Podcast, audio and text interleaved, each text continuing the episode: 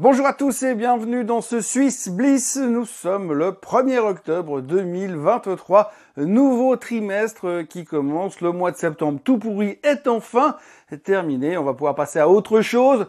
C'est pas que le mois d'octobre est le plus populaire de tous les mois, bien sûr, mais en fait, quand on regarde un peu l'historique des marchés, eh bien, on sait que gentiment, on va se diriger vers Halloween, puis après vers Thanksgiving, et généralement, c'est un peu la bonne période où les marchés commencent gentiment à remonter parce que oui, il y a le Christmas Rally qui démarre et c'est pour ça que j'ai bientôt le look du Père Noël à ce propos. Et puis euh, autrement, eh bien ce matin, dimanche matin, la grande nouvelle est tombée. Les Américains nous en ont encore fait une. Ils ont réussi trois heures avant la date limite à trouver une solution pour éviter le shutdown du gouvernement américain. alors vous savez que le shutdown n'aurait théoriquement pas changé grand-chose à la destinée des marchés puisque globalement on sait que historiquement parlant, là aussi, finalement, ça se finit toujours bien. Et puis, la libération, le moment où ils trouvent la solution pour régler le problème du shutdown, le marché remonte. Là, il y aura même pas besoin puisque les marchés euh, vont bien saluer la chose probablement lundi matin. On a trouvé une solution. Bon, c'est une solution temporaire, mais un peu comme dans tous les films d'action où il y a une bombe avec un, espèce de réveil qui fait tic-tac, tic-tac et qui fait, qui fait 2, 3, enfin 3, 2, 1, 0 et boum, et puis qu'on coupe le fil juste avant que ça fasse boum, eh bien encore une fois, comme pour le plafond de la dette, le gouvernement américain, dans sa grande mensuétude, a trouvé une solution. C'est une solution temporaire, soit, parce que ça va durer 45 jours, mais en tout cas, pendant ce temps, eh bien, tout ce qui est euh, FAA, euh, institutions fédérales vont pouvoir continuer à bosser, puis tous euh, les systèmes pour, qui ça va donner à manger aux gens qui n'ont pas assez d'argent pourront continuer à fonctionner. Par contre, alors, ils ont annoncé qu'il n'y aura pas de funding pour l'Ukraine pour l'instant. C'est pas prévu dans le budget, en tout cas des 45 prochains jours. Mais la bonne nouvelle dans tout ça, c'est qu'on va reparler euh, du shutdown, puisque la prochaine étape, c'est dans 45 jours. Et là, il faut trouver un vrai deal pour l'ensemble du budget. Là, c'est un espèce de budget provisoire qui durera donc 45 jours.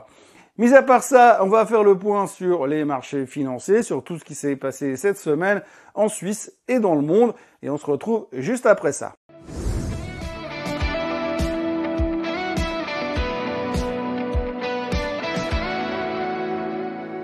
Alors si on fait le point de situation de la semaine qui vient de se terminer, le premier point qu'il faudra se souvenir, c'est le pétrole. Le pétrole qui explose, le pétrole qui frise quand même les 95, qui a frisé les 95 dollars et qui s'est repété la figure derrière parce que euh, le stratégiste de Goldman Sachs a annoncé que c'était sûr cette fois on allait au-dessus des 100 dollars. Donc du moment où on est convaincu qu'on va à 100 dollars, eh bien finalement on veut plus y aller.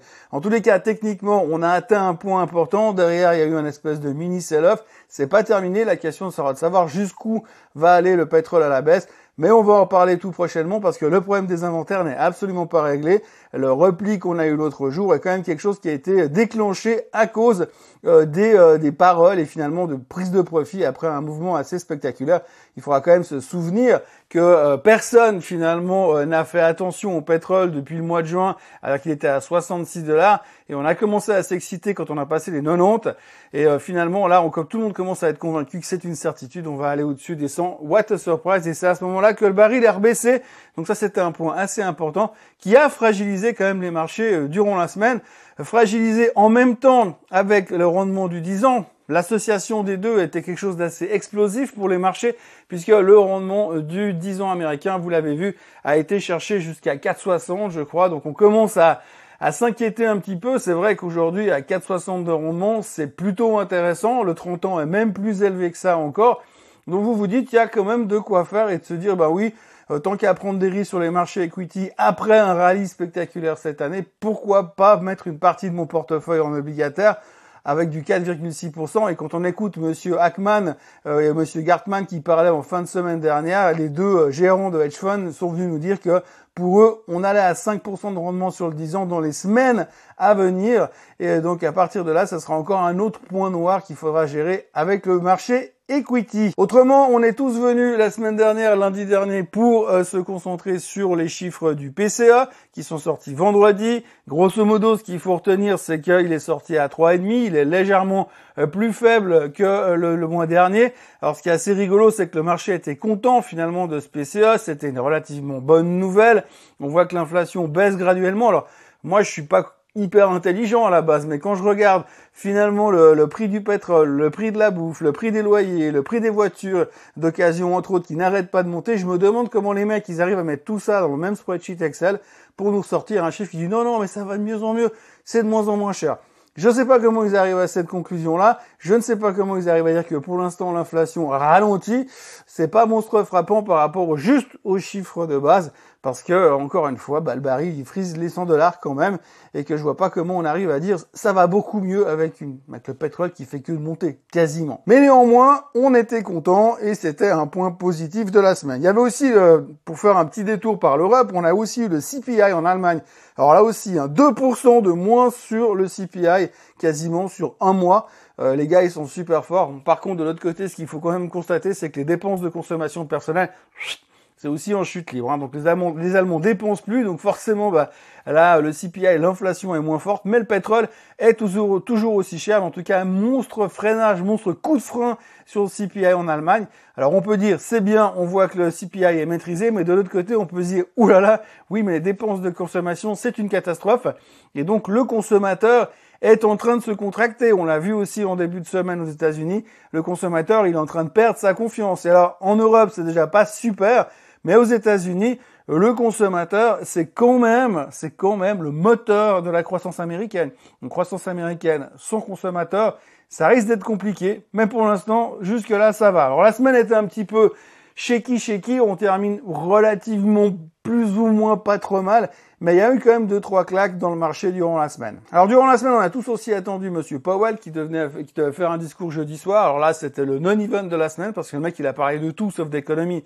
Donc en gros, il y avait rien à gratter de ce côté-là. En Suisse, on a eu le COF qui est sorti. Alors eux, ils ont juste modifié un peu les prévisions. Ils attendaient 2,1% pour l'année prochaine. Maintenant, ils ont baissé à 1,9%. Ce sera un peu moins violent, mais tant mieux. L'inflation restera sous contrôle comme ça. Et puis alors, le point aussi assez intéressant à observer, c'est euh, l'effondrement du secteur luxe euh, en Europe. On en reparlera encore tout à l'heure dans les actions de la semaine. Mais alors, euh, effondrement, on voit que tout le monde voulait acheter de la LVMH à 900 euros, maintenant à 700, plus personne en veut. en plus, on a eu Monsieur Arnaud qui s'est fait, qui est pour l'instant mis en examen un peu à l'image de la moitié, des trois quarts du gouvernement Macron. Ils ont tellement de casseroles que même leurs casseroles ont des casseroles, mais ils sont tous mis en examen, y compris Monsieur Arnaud pour une histoire de collaboration avec un oligarche russe. Ouh là là, il n'aurait pas respecté les restrictions et les conditions du gouvernement Macron faut quand même reconnaître le courage du gouvernement Macron qui s'attaque quand même à Monsieur Bernard Arnault, euh, qui leur a quand même fait payer la réfection euh, de Notre-Dame, euh, qui leur a payé le sauvetage des restos du cœur. Et maintenant, pour le remercier, eh bien, il l'attaque en justice parce qu'il a euh, fricoté avec des oligarches. Enfin bref, on verra, on en reparlera, mais toujours est-il que pour l'instant, la semaine dernière, on voyait que euh, depuis quelques temps, vous le savez tous, la Chine ralentit, la Chine ralentit, bien c'est pas bon pour le luxe, et par là ça commence à prendre un petit peu plus d'ampleur. On avait vu la semaine dernière un downgrade massif sur Hermès, et ça continue sur tout le secteur qui était sous pression, qui continue à être sous pression euh, ces derniers jours. Mais autrement, l'un dans l'autre, les marchés s'en sortent pas mal, mais on verra sur les points graphiques, on reste quand même dans une situation un peu critique, et il n'y a pas de quoi se rouler par terre. Alors la semaine prochaine, on aura les non-farm payrolls qui viendront nous donner une idée de l'état de l'emploi aux États-Unis. Et puis euh, après, on va commencer à parler saison des résultats trimestriels. Et c'est là que ça va commencer à devenir marrant parce qu'on va arrêter de parler momentanément d'inflation, de macroéconomie, de ce que va faire la Fed, en tout cas pendant 15 jours, 3 semaines. Parce qu'après, on aura le 31 octobre et le 1er novembre, et là, ce sera la réunion de la Fed. Mais d'ici là, on aura quelques publications trimestrielles qui nous permettront de voir là où en sont euh, nos chères sociétés adorées et si par hasard on n'a peut-être pas euh, trop d'attentes sur ce qu'ils vont nous publier ce trimestre. Si l'on regarde les performances de la semaine, c'est le Bitcoin qui est en tête avec 3,18%, le SOX qui s'en sort pas trop mal. Alors est-ce qu'il faut le voir comme un bon signe pour la semaine prochaine? On aura la réponse bientôt. Le pétrole qui finit quasi flat et tout le reste est plutôt dans le rouge. Mais vous voyez que c'est pas non plus euh, des corrections monstrueuses euh, sur le marché, mis à part, euh, on va dire quelque part, l'or qui perd 4,16% et qui est repassé lui en dessous des 1900.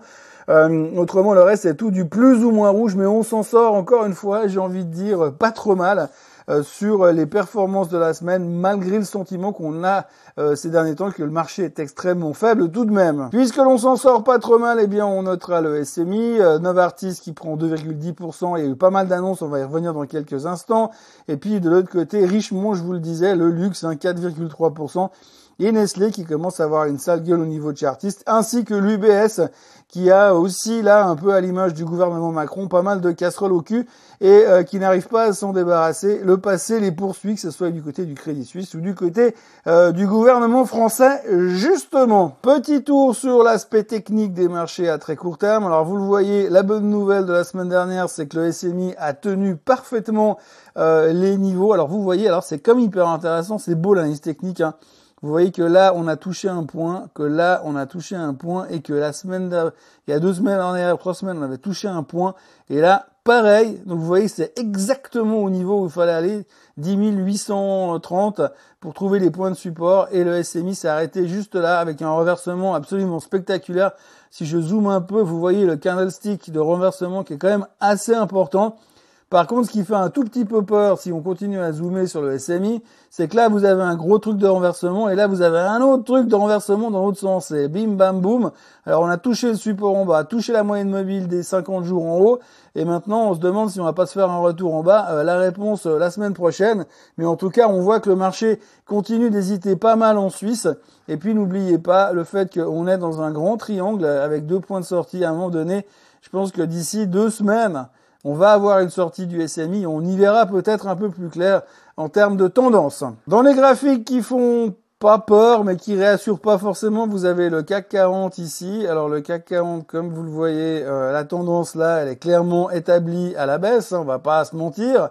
Peu importe comment vous prenez, on a vraiment l'impression que ça continue à être toujours plus bas. Et là aussi, en fin de semaine un petit peu délicate, euh, pour le, marché français avec un candlestick qui se retourne aussi de manière assez violente après avoir touché la moyenne mobile des 200 jours. Et puis, eh bien, euh, je crois pouvoir dire sans prendre trop de risques d'ici les deux prochaines semaines, on va avoir une dead cross qui va se dessiner ici. Le DAX, alors le DAX, euh, je le disais la semaine dernière, c'est Never Catch a Falling Knife. Je sais pas, j'en ai parlé à un moment donné, il me semble. donc vous voyez la, la, configuration du DAX, il est plutôt en phase d'accélération. Euh, là aussi, là aussi, vous voyez que la, fin de semaine, le vendredi dernier, ça n'a pas été top. Hein. Regardez, regardez la configuration du, du candlestick. Vous voyez ce support, cet extrême point bas qu'on est allé chercher ici, euh, pardon, euh, revenir avec le brush, voilà, le point bas ici, le point bas ici qui faisait cette tendance latérale, ici, boum, on bute contre la moyenne mobile des 200 jours et on casse à la baisse, on casse la tendance. On revient, on se fait un reversal au milieu de nulle part, on vient tester de nouveau, on passe en dessus et on termine en dessous. Euh, pour l'instant, le DAX, j'ai assez envie de le regarder euh, plutôt en photo que l'avoir à la maison parce qu'il fait un tout petit peu souci et on sent qu'il pourrait facilement accélérer plus bas. Là aussi, euh, le S&P 500, alors vous voyez le S&P à l'instant, là on voit aussi très bien qu'on est dans un canal descendant sur le S&P que pour l'instant on se bagarre avec cette, euh, cette résistance, ce support plutôt, ce support qu'on a là en bas. Euh, ça veut pas vraiment rebondir, donc on aura un peu euh, des, euh, on va dire, on, aura, y verra un peu plus clair la semaine prochaine là aussi après cette annonce du shutdown, même si ça devrait pas changer grand chose. Mais il semblerait quand même qu'on pourrait, on aurait le pouvoir d'aller chercher la moyenne mobile à 4200 la moyenne mobile des 200 jours et ce sera un peu le dernier qui sonne. On peut voir une extension en direction des 4150 ici, mais je pense qu'à partir de là, il faudra commencer à se repositionner sur la hausse pour tenter un rebond. Ça ne veut pas dire qu'on va aller au plus haut de tous les temps, mais on pourrait facilement remonter de 300-400 points pour rechercher le haut euh, du canal avant de redescendre, si on est vraiment dans une tendance descendante. Le Nasdaq, toujours et également dans sa tendance descendante qui se confirme et qui se dessine de plus en plus. Hein. Euh, vous voyez que il n'y a pas photo. Là aussi, on a bien rebondi là où il c'est assez intéressant là également parce qu'on voit que on a cette, cette droite que j'avais tirée avec les points bas.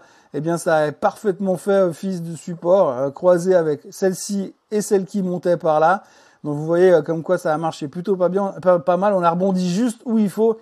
Mais on voit qu'on manque, de, on niaque, et ça, ça restera quelque chose qui sera quand même très important euh, à surveiller, qui sera très important à surveiller parce que si on revient en dessous de cette tendance, forcément, ça va être un peu euh, problématique. On a encore le SOX, alors le SOX, vous voyez, hein, lui, il a tout cassé. Euh, il a fait un rebond en cours de semaine avec deux trois bonnes nouvelles sur le secteur des semi-conducteurs, mais c'est pas encore l'euphorie. Hein.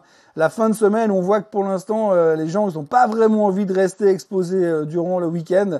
Donc il faudra voir un peu comment on va, se, va se comporter. On a une grosse résistance maintenant à 3550 sur le SOX et ce sera le juge de paix si on n'arrive pas à repasser là en dessus rapidement. la tendance est clairement euh, comment dire, prévu pour revenir sur la moyenne mobile des 200 jours qui se passe à, qui passe à 3240 à l'heure actuelle. Et vous voyez euh, LVMH, alors ça c'est juste pour revenir sur le luxe. Hein. Aujourd'hui, on est à 712, 715 sur euh, sur le titre. On a fait un extrême bas la semaine dernière à 690, mais c'est vrai qu'à ce point-là, euh, les gens étaient prêts à faire all-in sur sur LVMH. Et depuis, c'est euh, juste la longue descente aux enfers. La question, c'est où est-ce qu'on va s'arrêter? Alors, vous voyez que c'est difficile de trouver des points de support, mais on voit que cette zone, la zone des 670, a été euh, extrêmement compliquée à, à, dégager. On dit, en guillemets, on a réussi à passer en dessous, on est repassé en dessous, on est revenu en dessous, on est repassé, on est revenu tester, et on repart. Donc, on peut dire que la zone est plus ou moins importante euh, pour le marché. Donc, peut-être un extrême point bas à 680 sur LVMH, mais on voit que la tendance en ce moment est quand même pas terrible. Et si on regarde le reste des titres du luxe, eh bien c'est plus ou moins pareil. Euh, pour ne pas le citer, voici donc Richemont. Euh, vous voyez que euh, là aussi, hein, la théorie du Never Catch a Falling Knife avec une superbe dead cross ici. Eh bien, c'est pas ce qu'il y a de plus rassurant. Cependant, sur Richemont, on notera quand même une petite bonne nouvelle à l'œil. C'est qu'on a comblé le gap qu'on avait laissé à ce niveau-là. Vous voyez qu'ici, on avait laissé un gap à l'époque et on dit que tous les gaps sont faits pour être comblés. Eh bien voilà, peut-être qu'il y a quelque chose qui est en train de se dessiner sur Richemont. Il y a tellement de mauvaises nouvelles sur le luxe que potentiellement on arrive peut-être au bon endroit. Dans les actions de la semaine, on commence d'abord par euh, Lonza. Alors Lonza, vous savez qu'ils ont beaucoup souffert ces derniers temps avec le départ du CEO. Avec l'annonce cette semaine, on a eu une bonne nouvelle cette semaine avec euh, l'annonce de Moderna qui confirme leur partenariat avec Lonza pour la distribution des médicaments, enfin des vaccins anti-Covid. Reste plus que ce soit quand même encore quelque chose qui marche encore pendant longtemps, mais en tout cas, c'était une petite bonne nouvelle pour Lonza. Alors, vous voyez que sur le graphique, la petite bonne nouvelle, c'est pas frappant, mais en tout cas, euh, il y avait quand même cette, euh, ce côté optimiste, mais néanmoins, on se traite toujours en dessous de ce support et ce serait quand même relativement sympa qu'on revienne en dessus assez rapidement. Alors là, je remets mes lunettes parce qu'on va parler de Novartis. Et Novartis, ils ont annoncé plein de trucs cette semaine, donc je vais devoir vous lire un peu parce que comme d'habitude, dès qu'on parle pharma, comme j'ai arrêté médecine assez tôt, j'ai tendance à oublier le nom euh, des médicaments spontanément. Alors Novartis, d'abord, ils ont annoncé qu'ils avaient des bonnes avancées dans un traitement oncologique qui s'appelle Lutatera contre les, tumeurs neuro-endocrines gastro-entéropancréatiques que comme vous le savez tous, c'est abrégé GEP net. Euh, donc les Balois, ils ont confirmé que la, scission également euh, de, la, de leur boîte de générique Sondo euh, s'était vu attribuer la note B à 2 de la part de Moody's. Euh, dans la foulée, on a eu également Morgan Stanley qui conseillait jusqu'à maintenant de vendre Novartis. Ils ont revu euh, leur, leur, pondération en la mettant sur equal weight, donc plutôt conservé. et puis ils ont relevé l'objectif de 93 à 98 francs suisses. Et puis dans la foulée, euh, l'analyste a également euh, augmenté ses attentes sur deux médicaments, le Kisqali et l'Entresto, parce qu'il est très confiant sur le sujet à court terme. Et puis ça ne s'arrête pas là, parce qu'ils ont également euh, annoncé que Sando avait décroché l'autorisation de la part de la FDA européenne l'homologation pour la version, tenez-vous bien, biosimilaire Tiruco du natalizumab contre la sclérose en plaques, euh, qui est mis d'ailleurs au point par le polonais Paul Pharma euh, Biologics. Donc toutes ces bonnes nouvelles ont permis à Novartis de passer une relativement bonne semaine. Alors comme vous le voyez sur le graphique, pas grand chose à dire, mais par rapport au SMI, eh bien Novartis se comporte quand même vachement mieux. Donc euh, fin de semaine relativement sympa, mais ne pas oublier non plus que pour l'instant, eh bien, on bloque quand même sur les 93,60, ce qui fait qu'on reste quand même dans cette tendance latérale. On voit chaque fois qu'on passe en dessous du 93,60, il y a des vendeurs et on n'arrive pas beaucoup à aller euh, plus haut sur Novartis. Donc attention, euh, la capacité du range sur l'action est toujours euh, très présente et elle pourrait facilement revenir euh, de quelques de quelques francs suisses avec un worst case scénario autour des 86,50 sur Novartis. Euh, puisque l'on parlait du luxe, eh bien on notera que euh, Swatch a fait des déclarations assez positives puisque Nick Hayek a annoncé qu'il était sur le bon chemin pour battre un record au niveau de chiffre d'affaires en monnaie locale, donc en francs suisse cette année, plutôt optimiste globalement. Et puis de l'autre côté, eh bien vous avez un broker américain qui est venu downgrader le titre en déclarant que effectivement ça allait mieux chez Swatch, ça allait bien, qu'il y avait des bonnes perspectives, et surtout la collaboration avec la Blancpain fonctionnait très bien. Enfin bref, pas mal de choses positives, mais Néanmoins, ça ne suffirait pas euh, pour compenser le ralentissement des ventes avec la Chine et que ça allait rester très très compliqué pour la société. Donc on a préféré écouter quand même un petit peu plus l'analyse que Nick Hayek. Résultat, le titre a fait ça. Donc vous voyez la partie verte de ces cinq dernières séances, eh bien euh, c'est relativement bien comporté. Ça c'était euh, les, bonnes nouvelles. Et puis ça, à la fin, ben, on finit au fond du bac. Donc on annule tout ce qu'on avait fait de positif. Et Swatch reste toujours vraiment euh, bien ancré dans sa tendance baissière malgré euh, les bonnes déclarations du management. On sent que les maisons de, de brokerage sont pas tous très très positifs sur l'histoire et c'est vrai qu'en ce moment faire monter quelque chose qui est lié au luxe, ce n'est pas facile. Une fois n'est pas coutume, voici le graphique de Kinarus Therapeutics. Alors Kinarus Therapeutics, vous connaissez ou vous ne connaissez pas, mais de toute façon, c'est pas très important parce que la semaine dernière, ils ont annoncé qu'ils se mettaient en faillite parce qu'ils ont plus d'argent pour développer euh, leurs produits. Donc le titre se ferait démonter 90%. Bon, il valait pas grand chose, mais là, il vaut quasiment plus rien. Donc là, c'est du micro, micro, micro, extrêmement micro cap. Et donc, euh, Kinarus Pharmaceutique est la faillite de la semaine en Suisse. Euh, Roche a signé un accord avec le Californien Ionis Pharmaceutical. ça concerne des, développements sur des médicaments expérimentaux euh, pour l'ARN pour le traitement des maladies d'Alzheimer et de Huntington.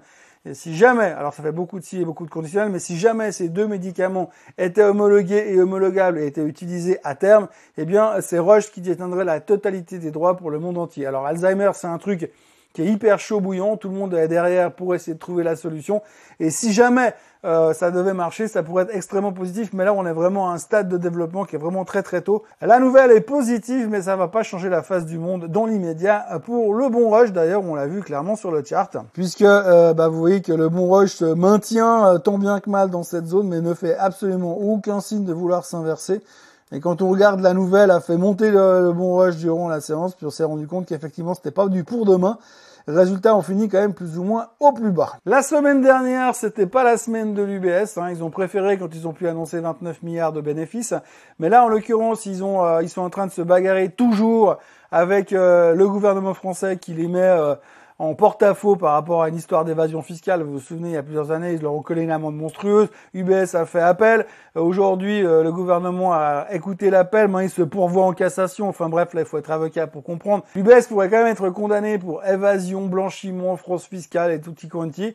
Alors les Français, ils ont pas lâché le morceau, hein, forcément. et dès qu'il y a quelqu'un qui fait plus de conneries que le gouvernement Macron, eh bien, on lui tombe dessus. Faut pas le laisser passer au passage. Il faut aussi noter que pour avoir des paradis fiscaux, bien, il faut aussi que des enfers fiscaux existent et euh, la France, on est l'exemple parfait. Malgré tout, l'UBS est sous pression de ce côté-là. Et puis de l'autre côté, eh bien, on a eu aussi le DOJ, le département de la justice américain, qui a sorti une liste de banques qui aurait aidé euh, les Russes, les oligarches russes, à faire un peu passer l'argent qui devait être bloqué durant la guerre en Ukraine à d'autres, à un autre endroit discrètement. Et puis dans la liste, eh bien, euh, il y a le Crédit Suisse. Quelle surprise. Et donc il y a le Crédit Suisse, et comme le Crédit Suisse aujourd'hui appartient à l'UBS, eh bien c'est l'UBS qui va devoir faire face à ces accusations. Pour l'instant, c'est le début de l'histoire, mais on n'a pas fini d'en parler parce que dès qu'il y a de l'argent à gratter, on sait que le DOJ, c'est le premier à fonctionner. Et puis on va terminer donc la semaine avec ce chart. Euh, c'est le chart de AMS Osram. Euh, le titre le plus volatile du marché suisse quasiment. Alors vous voyez que AMS, ils ont fait une plongée de 20% sur la semaine, hein, puisqu'on a entamé la semaine autour des 5,50 et qu'on la termine à 4,31,60. Euh, ben, AMS Osram, il n'y a pas grand chose à dire sur le graphique, ça ressemble plus du tout à un graphique, mais plutôt à une condamnation à mort. Mais euh, ce qu'il faut retenir, c'est que AMS Osram, ils ont annoncé qu'ils avaient levé des fonds, qu'ils allaient lever des fonds pour 2,2 milliards et des poussières. Euh, forcément, il y aura une émission d'action, il y aura un emprunt obligataire, enfin, il y aura un micmac, on va en reparler ces prochains temps. Mais bref, le marché euh, n'a pas aimé parce que dilution de capital, et puis que déjà que c'est pas l'euphorie de ce côté-là, et eh ben, ça a fait très très mal du côté euh, d'AMS qui perd 20% et qui est au plus bas depuis, depuis Ouh, bah depuis qu'ils sont venus en bourse, hein, clairement. On a battu des records, on va peut-être aller chercher même plus loin. Non, même pas. Non, même pas. Ah, ah, si, si, on est revenu au niveau de 2012 quand même sur, euh, sur AMS Osram. Bref, pas grand chose à dire de ce côté-là, mais euh, de fonds pour essayer de relancer la machine. Affaire à suivre. Voilà, comme je vous le disais euh, tout à l'heure, la semaine qui nous attend sera principalement axée euh, sur de nouveau, aux surprises, la macro, mais gentiment, on va commencer à aborder le sujet des résultats trimestriels. Il y a encore pas grand grand chose et rien de très important dans les médias, mais ça va être le sujet qui va reprendre gentiment dessus. Au niveau de la macro, eh bien, comme tous les premiers vendredis de chaque mois, nous aurons les non-farm payrolls, qui sera bien évidemment le chiffre clé pour savoir si la Fed va faire ou ne va pas faire quelque chose euh, lors du prochain meeting de la Fed. À noter que le PCE qui est sorti vendredi, qui a été considéré comme bon, euh, a permis aux gens de se dire, ouais, il y a quand même très peu de chances. On parle de 15% de probabilité de voir une hausse des taux lors du meeting du 31 octobre et du 1er novembre. Voilà ce que l'on pouvait dire euh, sur cette semaine. Moi, il me reste à vous encourager à vous abonner à la chaîne Suisse en français, à liker cette vidéo et à venir me retrouver demain matin pour un nouveau Morning Bull Live. D'ici là, passez une excellente fin de semaine, enfin un excellent week-end, un excellent dimanche. Euh, profitez bien euh, de votre famille et de tout le reste. Et puis, bien, on se voit demain matin à la première heure. Bye bye.